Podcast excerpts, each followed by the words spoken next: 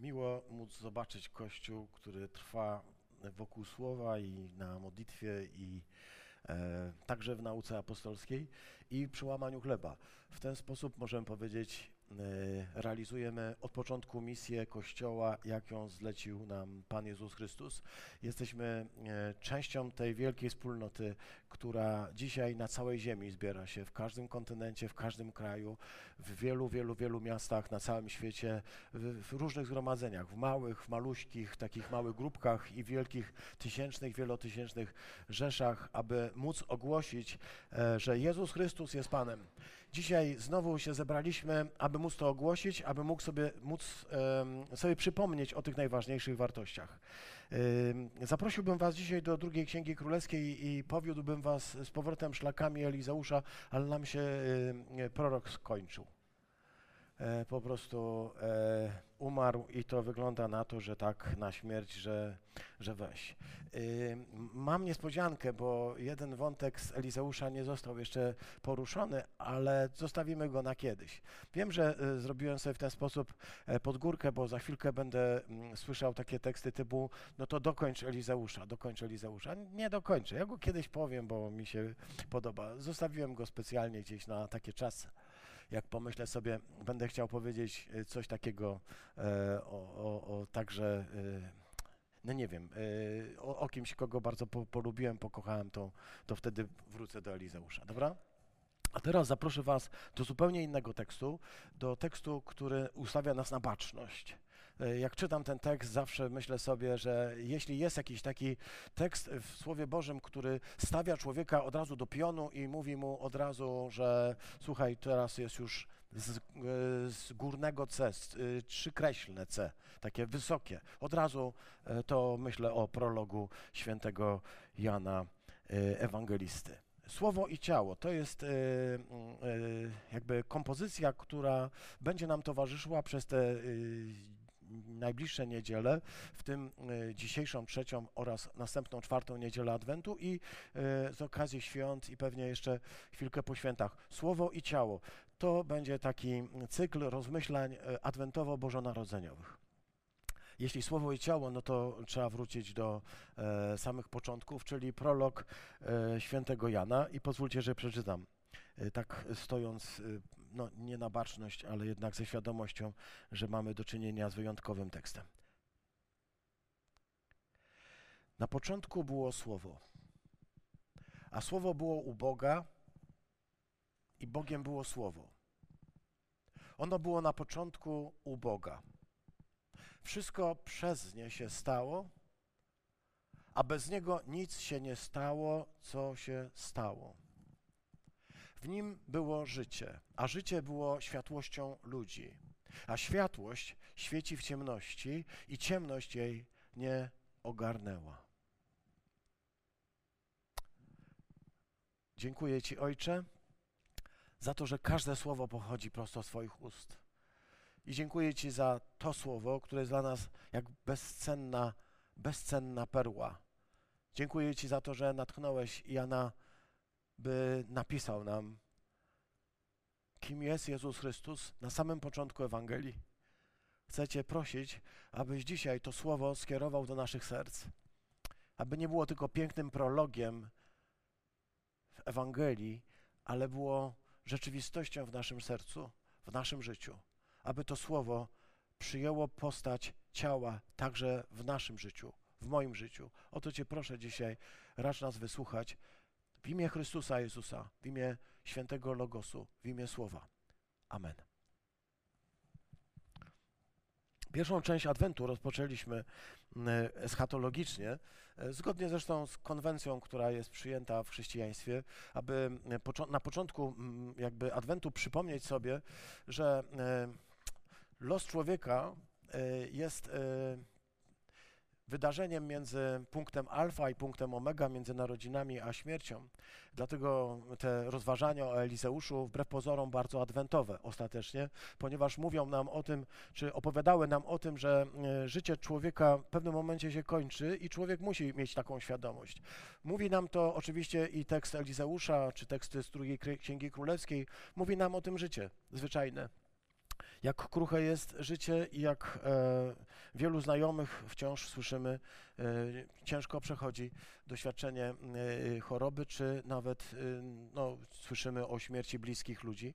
A więc to są rzeczy, które muszą nam uzmysłowić kruchość naszego życia. I w tej sytuacji chrześcijanie to ludzie, którzy nie popadają w rozpacz nie mówią o nie spodziewałem się tego, tylko po prostu wiedzą e, i mają e, jedną rzecz absolutnie bezcenną w sercu, mianowicie głębokie, najgłębsze przekonanie, że wiedzą komu życie oddali. I w związku z tym nie muszą się więcej bać. Ciągle to śpiewamy, prawda, e, Emi? Ciągle to śpiewamy, nie muszę się więcej bać właśnie dlatego, że E, ten strach e, mm, starego człowieka próbuje się wychynąć, jakoś tak pokazać się i mówić: bójcie się, uciekajcie. A tymczasem, wbrew pozorom, Elizeusz nam pokazał, jak się żyje również w trudnym czasie. Pokazał nam, jak się żyje w czasie kryzysu czy w czasie choroby, tak? I, I że w tym momencie to człowiek nie musi się skupić wyłącznie na tym, jaki biedny jest, ale dalej może oczami wiary pójść i, i powiedzieć do króla: Słuchaj, masz rzeczy do zrobienia, być wsparciem i oparciem. Chciałbym takim być. Dałby nam, Panie Boże, żebyśmy ciągle w ten sposób mogli patrzeć. To są dwie pierwsze niedzieli, a niedzielę Adwentu, a druga część Adwentu to już bardziej związana oczywiście z historią Jezusa Chrystusa i na ten Adwent wybrałem tekst absolutnie y, wyjątkowy, a jednocześnie na pewno z tego powodu też bardzo trudny. Trudny dlatego, że w ogóle ten prolog jest bardzo trudny. Nie wiem, czy jest więcej książek y, napisanych na jakiś tekst, czy jest więcej książek napisanych na jakiś tekst niż na temat tego prologu. Pisali na, to, na temat tego prologu najtężsi, największe głowy, najwięksi filozofowie, teologowie, bibliści. Wiem o tym, mam y, kolegę, z którym pracuję, który zajmuje się tym prologiem. Y, on nie tylko pisał na ten temat, ale wciąż mówi, muszę jeszcze napisać na temat tego prologu Jana, bo on ma nieskończone skarby, pokłady różnych rzeczy, które wciąż odkrywa. I y, no, życzę Ci, Boguś, żeby Ci się udało. Jeśli kiedyś będziesz słuchał, to chcę Ci powiedzieć, trzymam kciuki, żeby Ci się to udało. Napisz dobrą książkę na temat prologu. Ja natomiast chciałbym powiedzieć na temat prologu nie tyle jakiś y, wykład teologiczny, pokusa jest ponieważ tekst jest jakby teologiczny bardzo, więc go rozłożyć na czynniki pierwsze i słowo w słowo go tam tłumaczyć i wykładać. Tym razem w ogóle nie, nie, nie, nie dokonałem tłumaczenia, bo yy, tak, po prostu wziąłem tekst, który jest najbardziej popularny i go w ten sposób przedstawiłem. Właśnie dlatego, że, że nie chciałbym go może tak wykładać e, szczegółowo. Raczej chciałbym e, zahaczyć może raczej myślą o jakąś jedną rzecz, e, o słowo. Chciałbym przeczytać nie, tylko, nie tyle ten tekst jak, jako preludium do wielkiej mowy teologicznej, takiej kompozycji wyjątkowej, ale raczej odnieść to do siebie, zapytać się, na ile to słowo z prologu jest słowem, które żyje dla mnie, we mnie, mówi o Chrystusie, ale o Chrystusie, który we mnie zamieszkał. To jest niesamowite. Chrystus w nas. Tajemnica nieskończoności. Stał się częścią mnie i ciebie. Rozpoznawanie Chrystusa, kim jest, jest najfajniejszą rzeczą na świecie. Ze wszystkich zagadek i wszystkich rzeczy, które można mieć jako, nie wiem, hobby i zainteresowania, najpiękniejszą rzeczą jest rozpoznanie siebie, ale nie tyle siebie, to tego, który w tobie mieszka. Bo chrześcijanin to nie tylko psychologia i, i, charaktery, i temperamenty, i wszystkie wady, i wszystkie cnoty, ale chrześcijanin to noszące tajemnicę Chrystusa w sobie.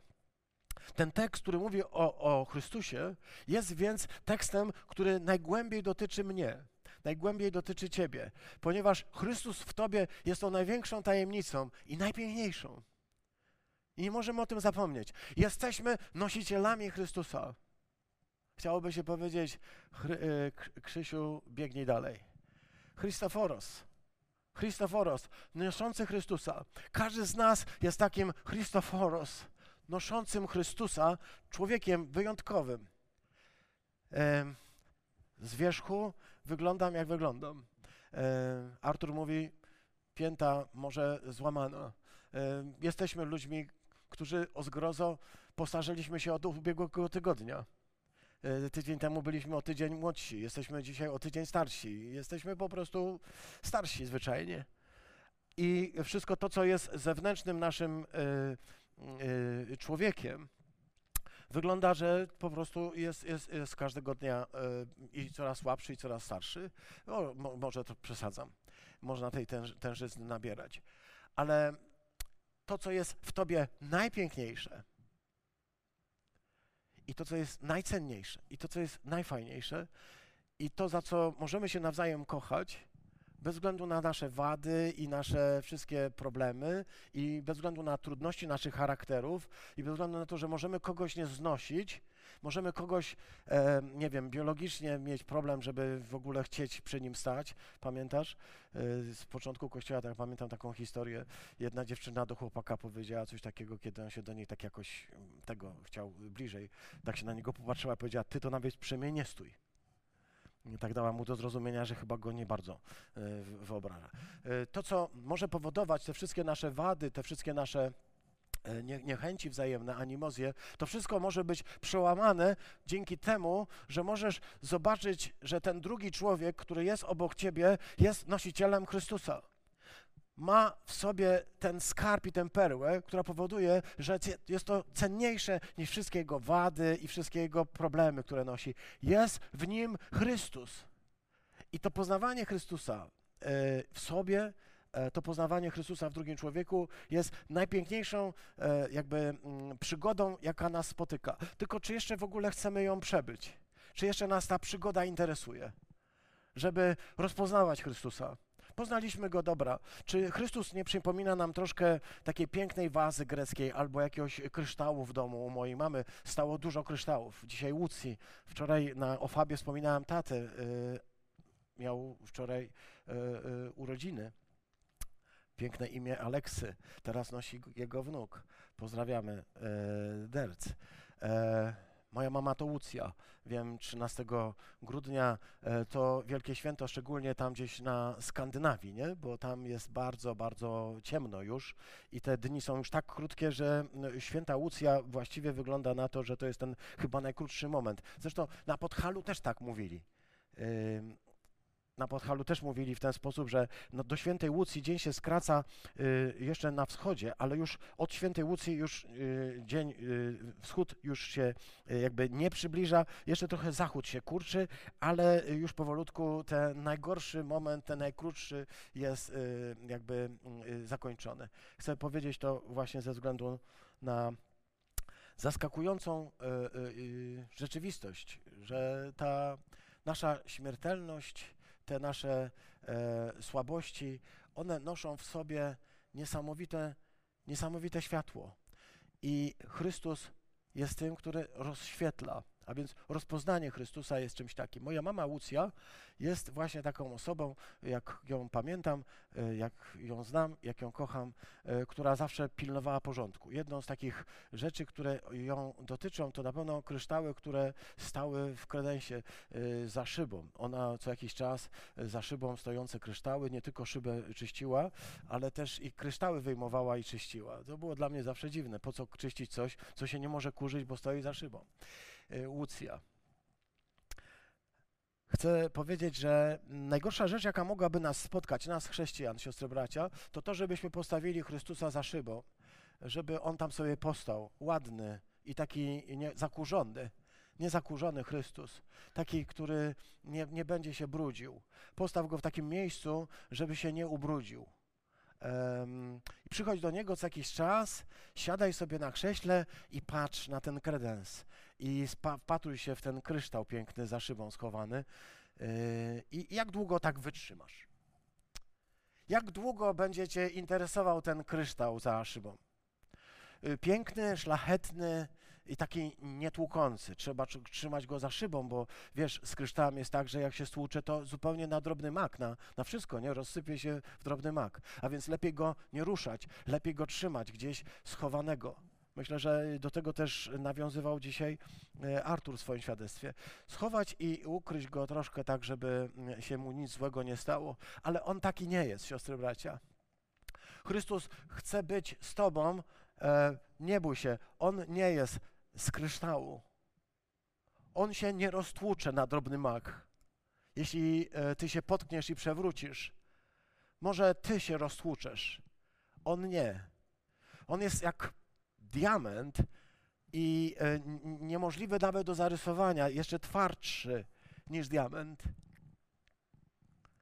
Czy ciągle zachwyca Cię to, że stałeś się nosicielem kogoś wyjątkowego, o kim Jan powie, na początku było Słowo i ono było u Boga i Bogiem było to Słowo, a wiemy w ostateczności zamieszkało między nami, a konkretnie w Tobie. Patrzyłeś się kiedyś na siebie jako na kogoś, kto w sercu ma najcenniejszy diament, najpiękniejszą rzecz, którą Bóg miał zawsze u siebie, a którą w pewnym momencie złożył w Twoje serce. Czy jeszcze Cię to troszkę y, ekscytuje? Czy jeszcze ciągle o tym myślisz? Czy raczej postawiłeś go w jakimś miejscu na telewizorze i tak jakoś niech sobie stoi, żeby mu się nie obtłukło? Gdzie jest Chrystus w Twoim życiu? To jest to pytanie. Bo On chce zajmować miejsce w Twoim sercu, centralne miejsce, żeby przebudować Twoje wnętrze tak bardzo, byś stał się podobny do Niego. Ojcowie Kościoła mówili tak. Chrystus stał się jednym z nas, abyśmy my stali się taki, tacy jak On. Powiedzcie, czy to nie jest ekstra. On stał się taki jak ty, byś ty mógł stać się taki jak on. On stał się taki jak ty. O tym jest opowieść wigilijna. O tym jest Adwent. O tym jest to święto inkarnacji, to święto wcielenia, które przed nami. Ono ma nam przypomnieć podstawową rzecz, że Chrystus stał się podobny do ciebie, abyś ty mógł stać się podobny do Niego. W tym życiu nie chodzi o to, żeby stało się cokolwiek innego. Gdyby Bóg zobaczył, że tobie brakuje pieniędzy, to wysłałby na to miejsce jakiegoś bankiera, y, człowieka z dużą ilością pieniędzy. Pieniądze nie są twoim największym problemem, nawet jeśli myślisz, że nie wiem, co mówię. Pieniądze nie są twoją największym, twoim największym problemem. Tak jak nie są Twoim największym problemem e, jakieś doznania artystyczne, gdyby one były największym problemem, chciałbyś żyć w świecie estetycznym, to Bóg by posłał jakiegoś cudownego estetę. Jakby, jakbyś potrzebował jakichś, e, nie wiem, e, szybszych środków transportu, to Bóg by Ci posłał kogoś, kto jest jak rakieta albo ktokolwiek inny. Ale Bóg posłał swojego Syna, ponieważ Twoim i moim największym problemem jest ta zbrukana ściana, o której mówił Artur. Ta stara, cuchnąca rzecz, która jest gdzieś ukryta pod różnymi pięknymi płaszczami i po, ukryta pod różnymi obrazami. Tak, Bóg wie, czego najbardziej potrzebuje i tego, czego najbardziej potrzebuje, na to przyszedł mi z odpowiedzią, posyłając swoje słowo. Posłał mi swoje słowo, aby ono mnie uleczyło. Jest kilka takich pięknych tekstów, które jeśli pozwolicie przeczytam, to tylko dwa przeczytam żeby nie było za dużo. Psalm 33, wszyscy go znamy, wiersz y, szósty i wiersz dziewiąty. Y, czytamy w nim tak. Na słowo Pana powstały niebiosa i natchnienie ust Jego cały ich zastęp. Bo On powiedział i stało się, On rozkazał i stanęło. E, fantastyczne. To wszystko, co istnieje, istnieje dzięki temu, że Bóg powiedział i stało się. Że Bóg wyrzekł swoje słowo i wszystko nabrało ciała. Kiedy zacząłem czytać Jeremiasza, kiedy zacząłem go studiować, to jedną z takich rzeczy, które mnie zaskoczyły, to zdanie, które brzmiało tak. I stało się słowo Pana do Jeremiasza. My to tłumaczymy najczęściej i Bóg powiedział do Jeremiasza, ale tam dokładnie jest taka forma użyta hebrajska, którą, której, y, no zobaczycie na przykład, y, jakby ktoś mi nie wierzył, to y, zerknijcie do pewnego starego, bardzo starego, ale bardzo porządnego tłumaczenia, tłumaczenia mm, Pisma Świętego Jakuba Wójka. Tam jest powiedziane tak. I stało się słowo do Jeremiasza. I stało się słowo. To jest coś takiego, co się dzieje, ale to słowo Pana się dzieje. księdze Psalmów możemy właśnie to przeczytać, że Bóg wypowiada słowa i na jego słowa powstają niebiosa i tchnienie jego ust powoduje powstanie zastępów, wszystkich zastępów niebieskich, czyli wszystkich gwiazd. Na jego słowo powstaje Syriusz, na jego słowo Betelgeza, na jego słowo mgławica, kraba, czy cokolwiek innego. On powiedział i stało się. To jest fenomenalne, to jest przepiękne, bo on rozkazał. On tylko wyrzekł słowo. Na tym się dzisiaj zastanawiamy. A y, w Psalmie 107, wierszu 20 możemy przeczytać tak. A Bóg posłał swoje słowo i uleczył ich i uratował ich przed dołem. To są takie perełki w psalmach, nie? Tam bardzo dużo jest trudnych rzeczy. Ale kiedy przeczytasz takie zdanie, rozumiesz, że tu jest cała kwintesencja Ewangelii wpisana. Bóg posłał swoje słowo, jakby coś oddzielnego od siebie i uleczył ich. I ich uzdrowił. I uratował ich przed dołem. Przed każdym dołem. Zastanawiam się dzisiaj nad prologiem. I myślę sobie, że jest w nim olbrzymi ładunek e, najgłębszej filozofii. Ten początek brzmi zresztą w taki sposób, że bardzo wielu ludzi e, nawiązuje od razu do filozofii greckiej. Jednym z pierwszych, który użył słowa logos, które jest tutaj zapisane pod naszym polskim słowo, był Heraklit. Logos. W języku greckim logos to rzeczownik rodzaju męskiego, ten logos. W języku polskim tłumaczone na e, rodzaj nijaki to słowo troszkę wypacza sens. Raczej ten logos. Może i mm, jest to jedno z tych słów, które nie powinno być przetłumaczone, powinno być zachowane w tej postaci, którą znamy logos. Heraklit to ten filozof e, z Efezu, z jońskich filozofów przyrody, który, jak pamiętacie, znany jest przede wszystkim e, z takiego powiedzenia tapantarei, czyli że wszystko bierze i po prostu rei się, czyli płynie. E, on mówił o tym, że wszystko jest w stałym, niezmiennym, nieskończonym ruchu. Mówił, że człowiek nigdy nie może wejść do tej samej rzeki, to on. Mówił, że wszystko ulega e, wciąż zmianom i zmiana jest jakby cechą charakterystyczną wszechświata. Wszystko wciąż się przekształca i zmienia. E, tym, tą zasadą zwróćmy uwagę, tą zasadą wszechświata, która powoduje, że wszystko się wciąż rozwija, zasadą wszechświata nazwał tę zasadę logosem. Heraklit jako pierwszy powiedział: To jest zasada świata, y, rozum świata, y, coś wyjątkowego. Gdybyśmy powiedzieli Heraklitowi, że ta zasada świata, że ten rozum świata, który powoduje to, że ten świat istnieje, ale też, że ten świat się wciąż rozwija, że ten świat płynie i że wszystko, co, co się dzieje, dzieje się dzięki tej zasadzie, że ta zasada stała się pewnego dnia człowiekiem, to by nas wyśmiał. On mówi, że umysł ludzki może zgłębiać zasady, może zgłębiać te wszystkie rzeczy, ponieważ nas, logos, się jakby próbuje zgłębić ten odwieczny logos wszechświata.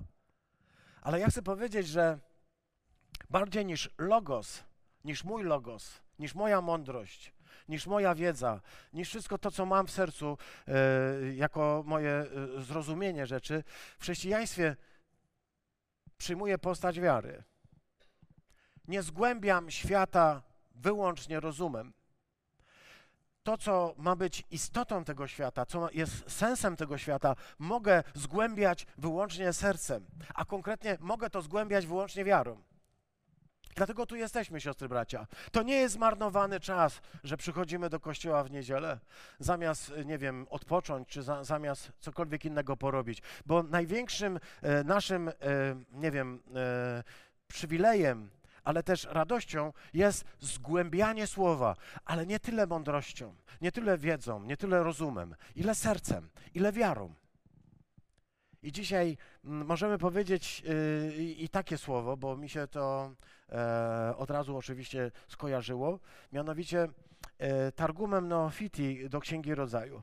E, nie, nie, chcę, nie chcę tłumaczyć, czym jest Targum. E, mm, powiedzmy sobie najprościej, zwyczajnie tylko, że jest w pierwszej kolejności Biblią aramejską, czyli e, przekładem Biblii hebrajskiej na aramejski. Początkowo była e, to postać wyłącznie mówiona, to znaczy Targum był tylko przekazywany ustnie. E, większość Żydów w czasach Chrystusa już nie znała hebrajskiego, ale znała aramejski. To był język, o którym się posługiwano głównie i w związku z tym, jak ktoś czytał po hebrajsku, to mm, trzeba było to komentować. Targumy były takim rodzajem komentarza do tekstu, nie tylko takim dosłownym przełożeniem tekstu, tak, że tak po prostu jak my mamy z e, języka hebrajskiego na polski, staramy się słowo w słowo, tylko takiego przełożenia, w którym od razu definiujemy pewne rzeczy. Dlatego zobaczcie, jak brzmi Targum Neofiti, napisany e, już, spisany może nieco później, ale powstały jeszcze przedtem, zanim powstała Ewangelia Jana. Jeszcze e, przed powstaniem chrześcijaństwa. Zobaczcie, jak brzmi początek Księgi Rodzaju w Targumie Neofiti. Sam prolog Księgi Rodzaju. Zaczyna się od słów, które e, no, my, my znamy to tak. Na początku Bóg stworzył niebo i ziemię a ziemia była pustkowiem i chaosem, a Duch Boży unosił się nad powierzchnią wód i rzekł Bóg, niech stanie się światło. Wechi or. I stało się światło. I Bóg powiedział, piękne, to jest piękne. I rozdzielił światło od ciemności. Tak się zaczyna Księga Rodzaju w tym przekładzie, który my znamy. A jak ją przekładali e, z hebrajskiego na aramejski Żydzi w czasach Chrystusa? jak ją komentował rabin, jak ją opowiadał ten początek, ten prolog Księgi Rodzaju. To brzmiało tak. Od początku w mądrości syna Pana udoskonalił, y, syn Pana, przepraszam, od, w mądrości syn Pana udoskonalił niebo i ziemię. A ziemia była pusta i bezkształtna, niezamieszkana przez człowieka i przez zwierzęta, pozbawiona roślin uprawnych i drzew. Ciemność rozciągała się nad powierzchnią otchłani a duch miłości do Pana wiał nad powierzchnią wód. I słowo Pana powiedziało: Niech się stanie światło. I stało się światło według zarządzenia Jego słowa. A słowo Pana oddzieliło światło od ciemności. Kiedy czytam ten tekst, to muszę powiedzieć, że wiem skąd Jan zaczerpnął swój prolog. Nie od Heraklita, nie od filozofów, choć logos się zgadza, choć termin jest podobny. On go wziął e, z e, wykładu w synagodze, ze słuchania słowa, ze słuchania początku Księgi Rodzaju. Kiedy nagle, e, wbrew temu, co my czytamy, no bo tam jest powiedziane na początku Bóg stworzył, nie ma nic o, o Bożym Synu. I tutaj nagle pojawia się w tym przekładzie aramejskim Mamy dzisiaj y, tego, te, y, te, teksty w języku polskim tłumaczone, więc można do nich sięgnąć. Y, zaczyna się od, od początku w mądrości Syn Pana udoskonalił niebo i ziemię. E, pojawia się Syn Boga, który przekształca, do, udoskonala ziemię, która początkowo była y, pusta i bezkształtna, nie zamieszkała przez człowieka i, i, przez żadne zwierzę, przez żadną roślinę uprawną, przez żadne drzewo, to y, co kończy ten, ten piękny tekst, brzmi tak.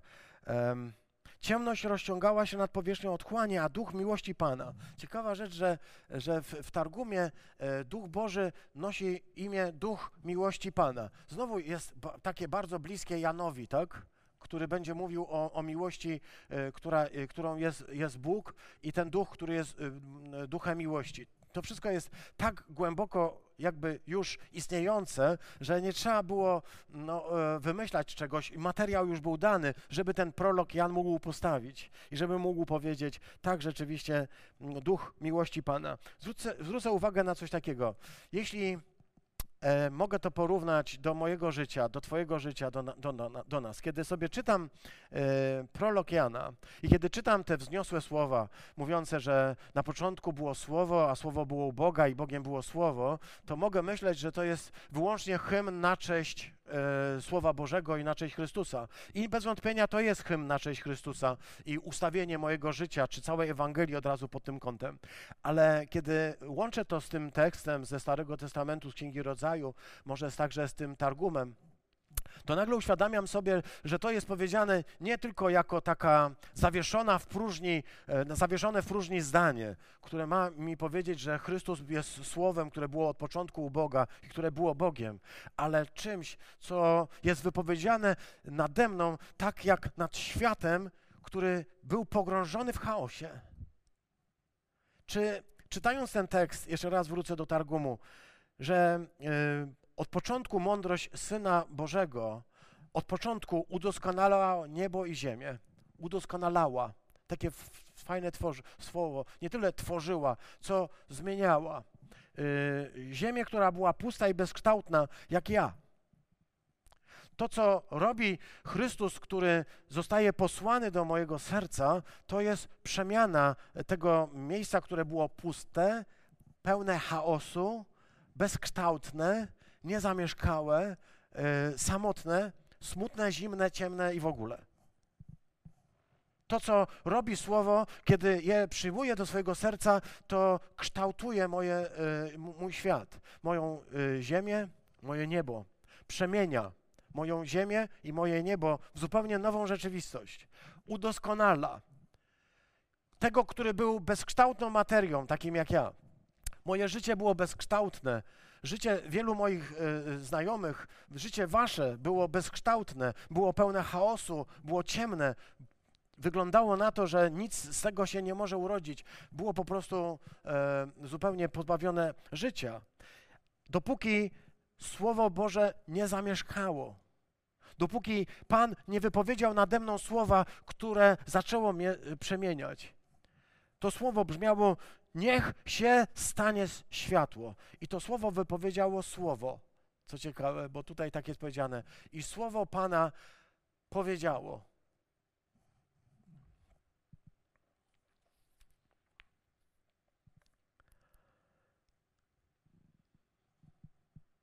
Kiedy wyobrażam sobie tę scenę, e, to gdzieś uszach albo w myśli pojawia się takie pytanie, e, to Jahi Or, niech się stanie światło.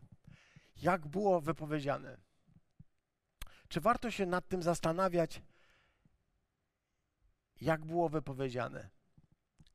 Możemy powiedzieć, najważniejsze jest wiedzieć, że było powiedziane i jakie były skutki. Ale my nauczyliśmy się jednej rzeczy. W życiu nauczyliśmy się tego, że nie tylko e, liczy się to, co powiemy, liczy się też, jak coś powiemy. To znaczy, możemy powiedzieć na przykład coś takiego: Przepraszam, w porządku? I wszyscy rozumieją, że ktoś nas bardzo mocno przeprosił. I jeszcze coś? Przepraszam, chyba powiedziałam przepraszam, nie? Czy po takich przeprosinach czujesz się przeproszony? Czy to rozkręca ciebie tak, wiesz, do żywego? Można powiedzieć, przepraszam, czy w porządku? I wtedy wiesz, że ktoś, e, kto cię przeprasza, chce e, dopytać, czy e, nie tylko usłyszałeś, ale też, czy coś możesz zmienić. Chcę jeszcze raz powiedzieć. Czy to w jakiś sposób mówimy też się liczy, czy tylko to, co mówimy? W jaki sposób? W jaki sposób Bóg mówi? Co mówi, wiemy, ale w jaki sposób mówi? Prolog opowiada nam trochę, w jaki sposób Bóg mówi. Tutaj ten targum chce powiedzieć, że to mówienie Boga było takim mówieniem syna.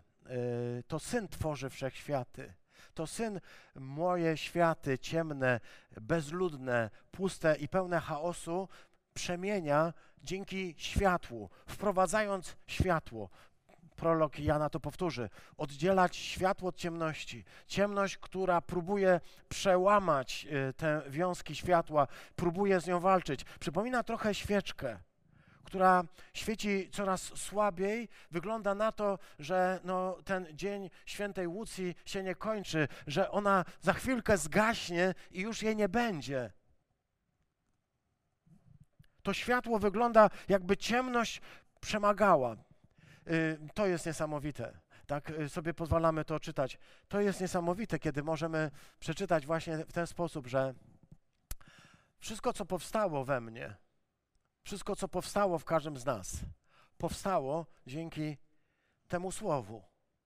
To słowo wprowadziło w moje życie porządek, kosmos, czyli porządek, wprowadziło um, pokój, wprowadziło życie, ale tak jak czytamy, życie tutaj, życie było światłością ludzi, a światłość świeci w ciemności. I ciemność robi wszystko, żeby ją przemóc. W historii Jezusa dokładnie to widzimy.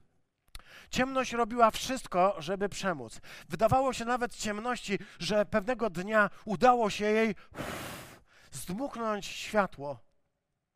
I że wreszcie nastała ciemność. Ulubiony kolor e, złego. On lubi ciemność ponieważ w ciemności nie widać wszystkich rzeczy. Ale okazało się, że to e, światło, które wydawało mu się, że zdmuchnął, zachowało ową iskrę, dzięki której trzeciego dnia rozbłysło i na pamiątkę tego zbieramy się w niedzielę.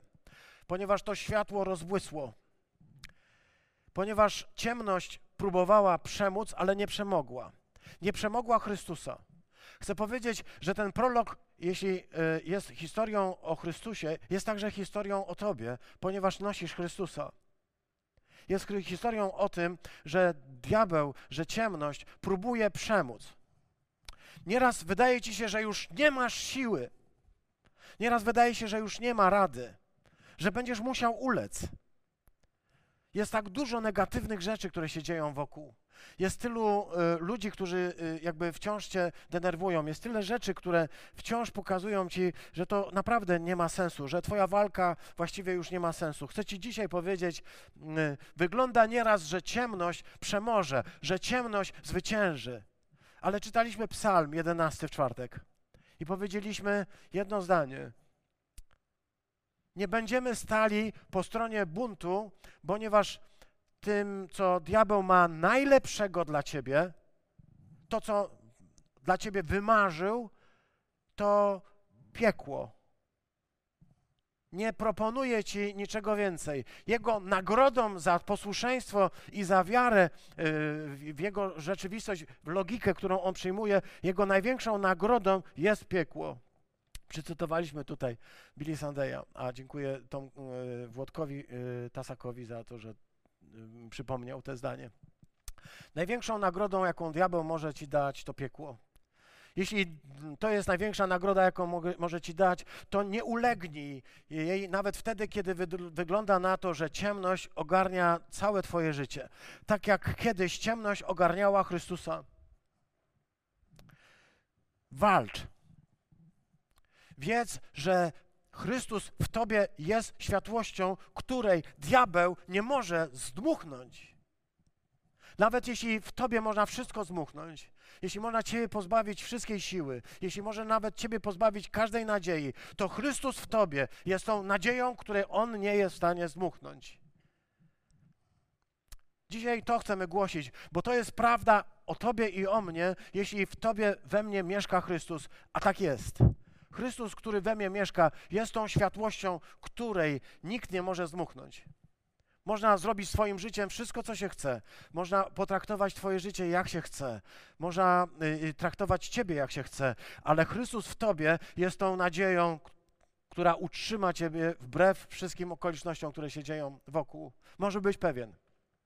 Może wydawać się, że ciemność zalega na całym świecie i że już nic nie pokona ciemności, ale wiedz, wiedz, że Słowo mieszka w Tobie.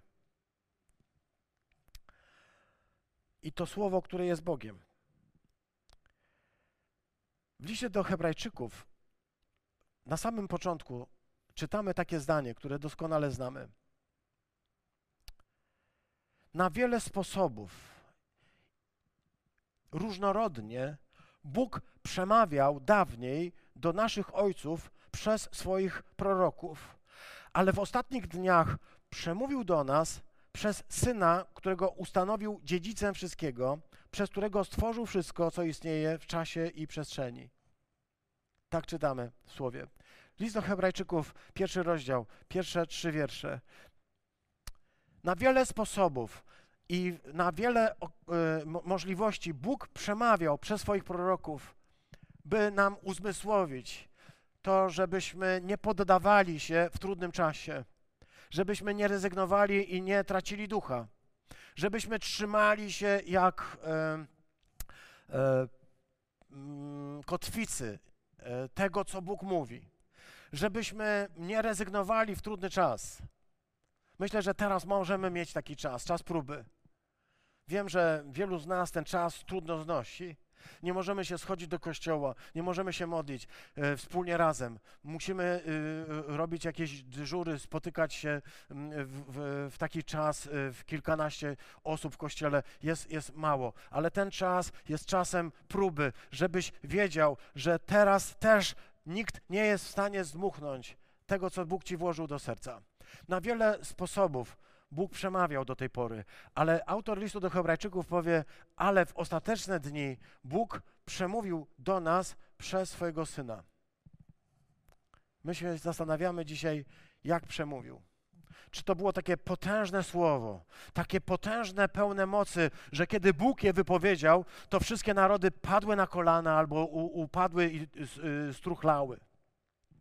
Kiedy patrzę na święta, takie jak te, które przed nami, na Adwent, na te święta Bożego Narodzenia, to one mi pokazują, w jaki sposób Bóg przemawia. Nie tylko co mówi, nie tylko y, to, co mówi, się dzieje, ale jak on to robi i w jaki sposób mówi. Jest to najpiękniejsza historia, którą mamy do opowiedzenia. Ponieważ ta historia o tym, jak Bóg przemawia, przypomina mi taką historię, y, którą y, znam z opowieści Kierkegaarda albo dokładnie Syrena e, Kierkegaarda, duńskiego filozofa egzystencjalisty. Jak byłem młodym chłopakiem, e, jakoś e, sobie lubiłem, polubiłem tego duńskiego filozofa w dwóch różnych butach i różnych skarpetach, człowieka trochę oderwanego od rzeczywistości i prapoczątek egzystencjalizmu. Egzystencjalizm potem mi nie pasował, ale Kierkegaard mi bardzo odpowiadał, bo on był taki zagubiony. Taki jak można sobie wyobrazić młodzieńca, który yy, no, próbuje filozofować. Oczywiście Kierkegaard filozofował doskonale. On y, między innymi w, takich, mm, w takim traktacie Fragmenty filozoficzne umieścił historię która nazywała się przypowieścią adwentową. Może ją znacie, może nie, a ta historia jest bardzo, bardzo ciekawa, bardzo e, taka bajkowa. Brzmi trochę jak historia e, z baśni Andersena. E, otóż pewien książę, opowiem historię adwentową Kierkegaarda z traktatu filozoficznego. Pewien książę chciał znaleźć odpowiednią dla siebie pannę. To musiała być oczywiście panna odpowiednia dla niego. E, szukał ją, e, jej wśród różnych e, innych swojego rodu. Aż pewnego razu, mówi Kierkegaard, będę trochę y, własnym językiem opowiadał, dobra, nie, będę czytał jego y, przypowieści. Aż pewnego razu E, w swojej złotej karecy, jadąc przez jakąś małą mieścinę, dziurę wielkości Fromborka lub e, no gdzieś okolicy, e, no niewielką w każdym bądź razie, napotkał wieśniaczkę, która mu się okropnie spodobała. Bardzo piękna kobieta, bardzo piękne dziewczę. I potem, kiedy nieraz jeździł tą drogą, e, patrzył się e, w kierunku jej domu e, i, i nieraz ją widział. I, I, z tego oglądania tej pięknej dziewczyny zrodziła się w jego sercu miłość. Najgłębsza ze wszystkich miłości, jakie można sobie wyobrazić. Po prostu zapragnął, żeby ta piękna kobieta, dziewczyna z prostego domu została jego żoną. I pomyślał sobie, co zrobić. Yy, przyszła mu na myśl taka historia, mówi Kierkegaard, żeby po prostu przyjść do niej, stanąć w tych swoich pięknych, złoconych szatach, najlepiej jeszcze z sześciu pięknych drabów postawić obok jako e, swoich yy, paziów w złotej karece i przyjechać i powiedzieć, kocham cię dziewczyno ma. A, coś takiego. Dziewczyno ma, coś takiego. I, i, I wtedy pomyślał sobie, muszę łyknąć, dobra? Wtedy sobie pomyślał, że jak tak stanie przed nią, y, ozłocony cały i powie, zostań moją żoną, to ona y, albo się wystraszy, albo co gorsza, przekalkuluje, że jej się opłaca i do końca życia nie będzie wiedział chłop, czy kocha jego, czy majątek, albo pozycję. Zastanawiał się, co zrobić, pisze Kierkegaard dalej. Co zrobić? Jak, jak spowodować, żeby ona go mogła rzeczywiście pokochać, albo żeby on mógł poznać, czy ona też może go pokochać. Wtedy wpadł mu do głowy y, arcydoskonały pomysł. Mianowicie postanowił zostać biedakiem, ubogim człowiekiem. Zamieszkał w tej wsi, w której ona mieszkała, w tym naszym Fromborku. Y, został stolarzem, pracował rękoma swoimi i budował tam te stoły i inne rzeczy. Powolutku, e, nawiązując z nią kontakt, ona zaczęła go rozpoznawać jako jednego ze swoich sąsiadów i tak powolutku, powolutku, powolutku, jak mówi bohater klasycznej opowieści o Janosiku, powolutku e, pokochała go i nawet się nie zorientowała nic, że jego maniery są troszkę inne, bo on dopasował swoje maniery troszkę do potrzeb e, owej księżniczki prosto z podwórka. E, I jakie było jej zdziwienie, gdy się okazało, że ten, którego ona pokochała, to ni mniej, ni więcej jak król i następca tronu tej miejscowości. Od cała historia. Bajka z, yy, jakby Andersena, ale to przypowieść adwentowa y, Syrena Kierkegaarda. Mówi ni mniej, ni więcej jak o tym, że Pan Jezus e, chciał, żebyś go rozpoznał jako kogoś podobnego do ciebie. Chciał, żebyś rozpoznał Boga jako kogoś podobnego do siebie do ciebie, to takiego jak ty. Stał się podobny do ciebie, żebyś mógł e, nie krzyczeć tylko Alleluja, Alleluja, bo e, wiesz, jaki Bóg jest potężny, e, tylko dlatego, żeby zobaczyć e, Jego najgłębszą miłość, jaką ma do ciebie. Ta historia adwentowa strasznie mi się podoba, choć jest bardzo prosta i wydaje się dziecinna. Jest bardzo piękna, bo w sposób chyba najczytelniejszy pokazuje mi, co się stało tego dnia, kiedy Bóg powiedział: Kocham człowieka, chciałbym z nim być. I jak my to zrobimy, żeby człowiek też nas pokochał? Trzeba by, żeby Bóg rozpoznał człowieka jako kogoś podobnego do siebie. A jak go pokocha całym sercem, jak w Niego uwierzy, jak będzie chciał z Nim być, wtedy objawi się, że to naprawdę nie jest tylko zwykły człowiek, ale że to jest Pan kosmosu, Król Wszechświata, że oblubienicę spotkał zaszczyt wyjątkowy, jedyny w swoim rodzaju, że ona, zwykła dziewczyna prosto ze wsi, tu z Fromborka, z miasta małego jak gdzieś tam nad zalewem, że to właśnie ona, ta dziewczyna stąd, prosto stąd, zostanie pochwycona, by zamieszkać razem z Królem Królów. Widzę, że ociera się łzy, ale to miło jest. Tak się wzruszył.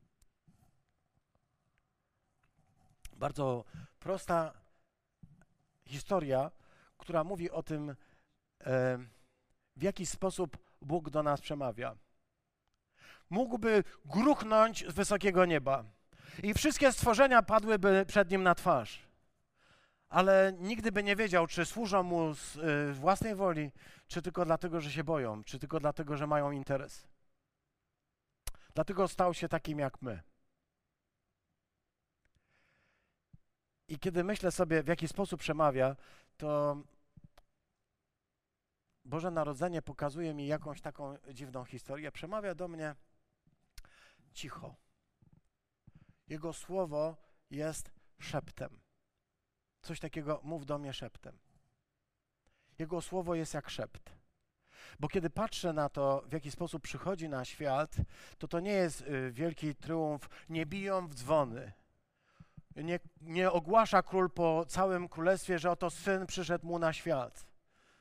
Boży syn się rodzi, gdzieś w ubogiej stajni w jakiejś grocie i nie ma, wiesz, wielkich e, fanfar w Jerozolimie. Tak, jakaś grupa e, zagubionych pasterzy coś tam usłyszała od jakichś aniołów, jest przerażona, przestraszona, idzie sprawdzić, że tak się rzeczy mają, ale tak naprawdę największym y, jakby